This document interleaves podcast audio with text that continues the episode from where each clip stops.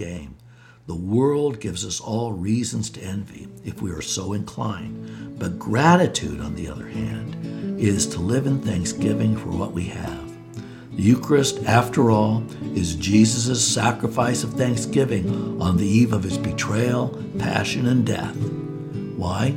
Because gratitude is life giving. This has been Oro Valley Catholic.